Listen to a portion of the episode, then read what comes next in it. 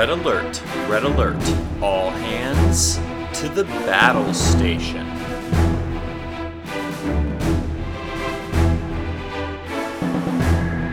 Hello there, everyone, and welcome back to another episode of Battle Station. I'm your host, Tucker, and today I want to talk about a ship that many folks don't see as anything more than a shelf decoration, but that I think has a lot of potential the oversized Borg cube with sphere port, Cube 384. Cube 384 is a Borg Cube class ship sporting 6 attack, 0 defense, 10 hull, and 10 shields for a cool 52 points. Its only actions are target lock, scan, and regenerate, but its upgrade bar features 2 Borg, 1 tech, 2 weapons, and 1 crew. It's got the typical 360 degree range 1 to 2 firing arc native to all Borg geometric shapes, but its movement is a little unusual. The dial shows green 1 and 2 forward and 1 spins, white 3 and 4 forward, 2 and 3 spins, and 1 and 2 come abouts. I'll explain that in a second. And red 5 and 6 forward and 3 come abouts. But since oversized ships don't have a rear notch, the cube simply moves the base along the length of the template forward and then, if applicable, spins.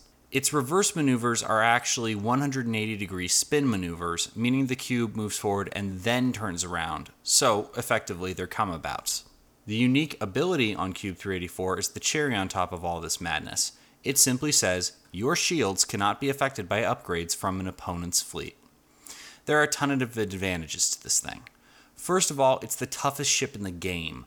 Just as an example, it's got the combined durability of more than three generic Constitution classes put together, and there's basically nothing your opponent can do to get through those shields besides shoot them down.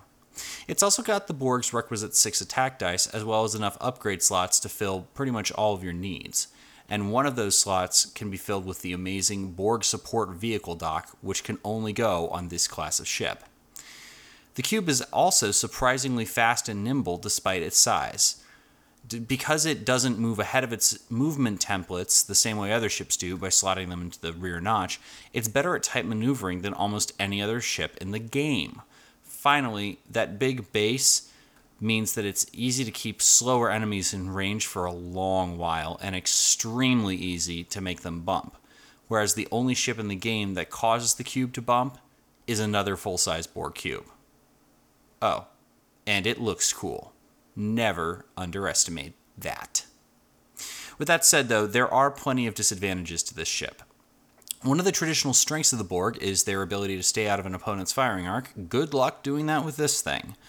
Plus, while it's good with tight maneuvers once it gets to a certain point, actually fitting the cube at that point where it needs to go without flying it onto an obstacle or straight off the board can be a problem.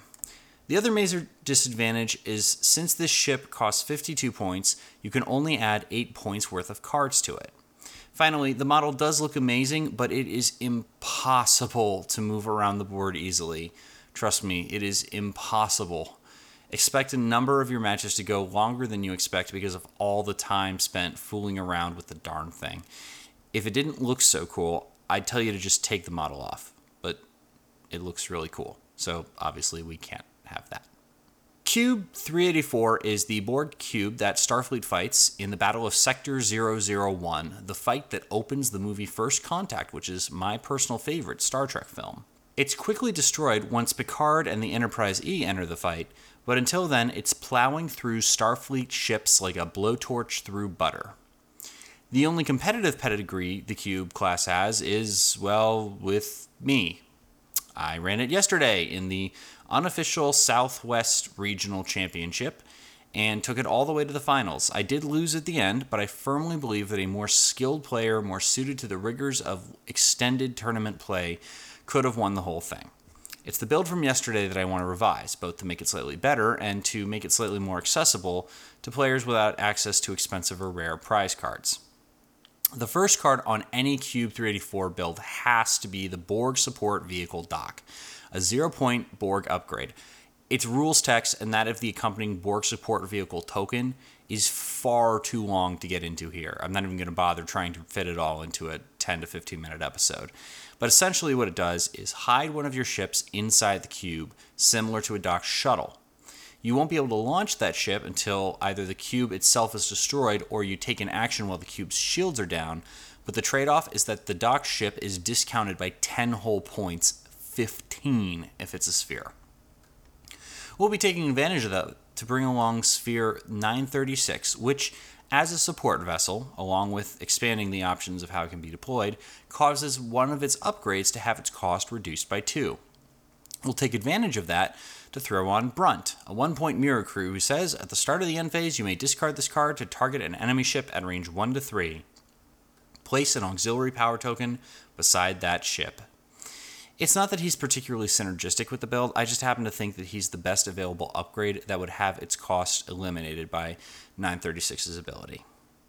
Going back to Cube 384, however, we still have 8 points to play with, but we're only going to spend 6 of them.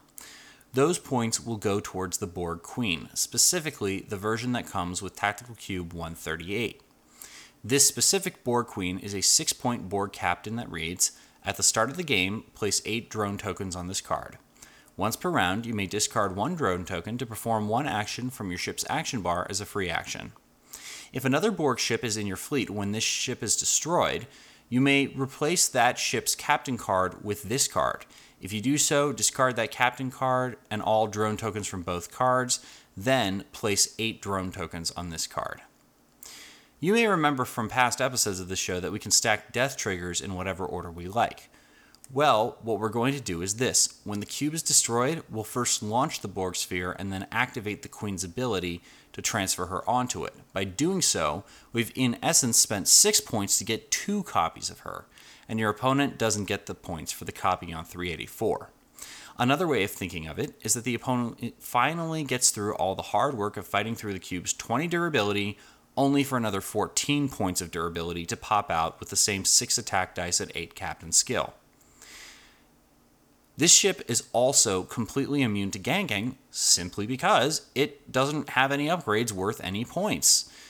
The Borg support vehicle dock is zero points, and discarding it doesn't stop you from popping out the docked ship when it's destroyed. That goes on the tokens text, which is placed on the sphere at the start of the game.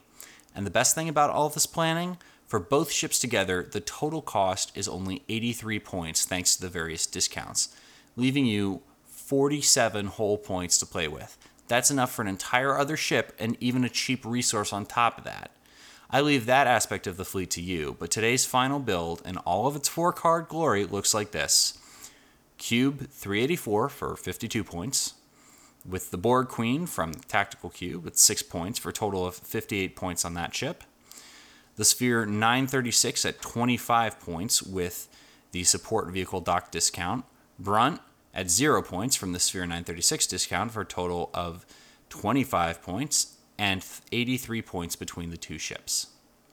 I really hope you enjoyed today's episode as much as I enjoyed playing with the Cube yesterday. Piloting this fleet is a lot of fun. If you did, please take the time to leave a kind review on iTunes. I hope to see you next time and to see a lot more big Borg cubes played in the future, but for now, stand down red alert and secure from Battle Station.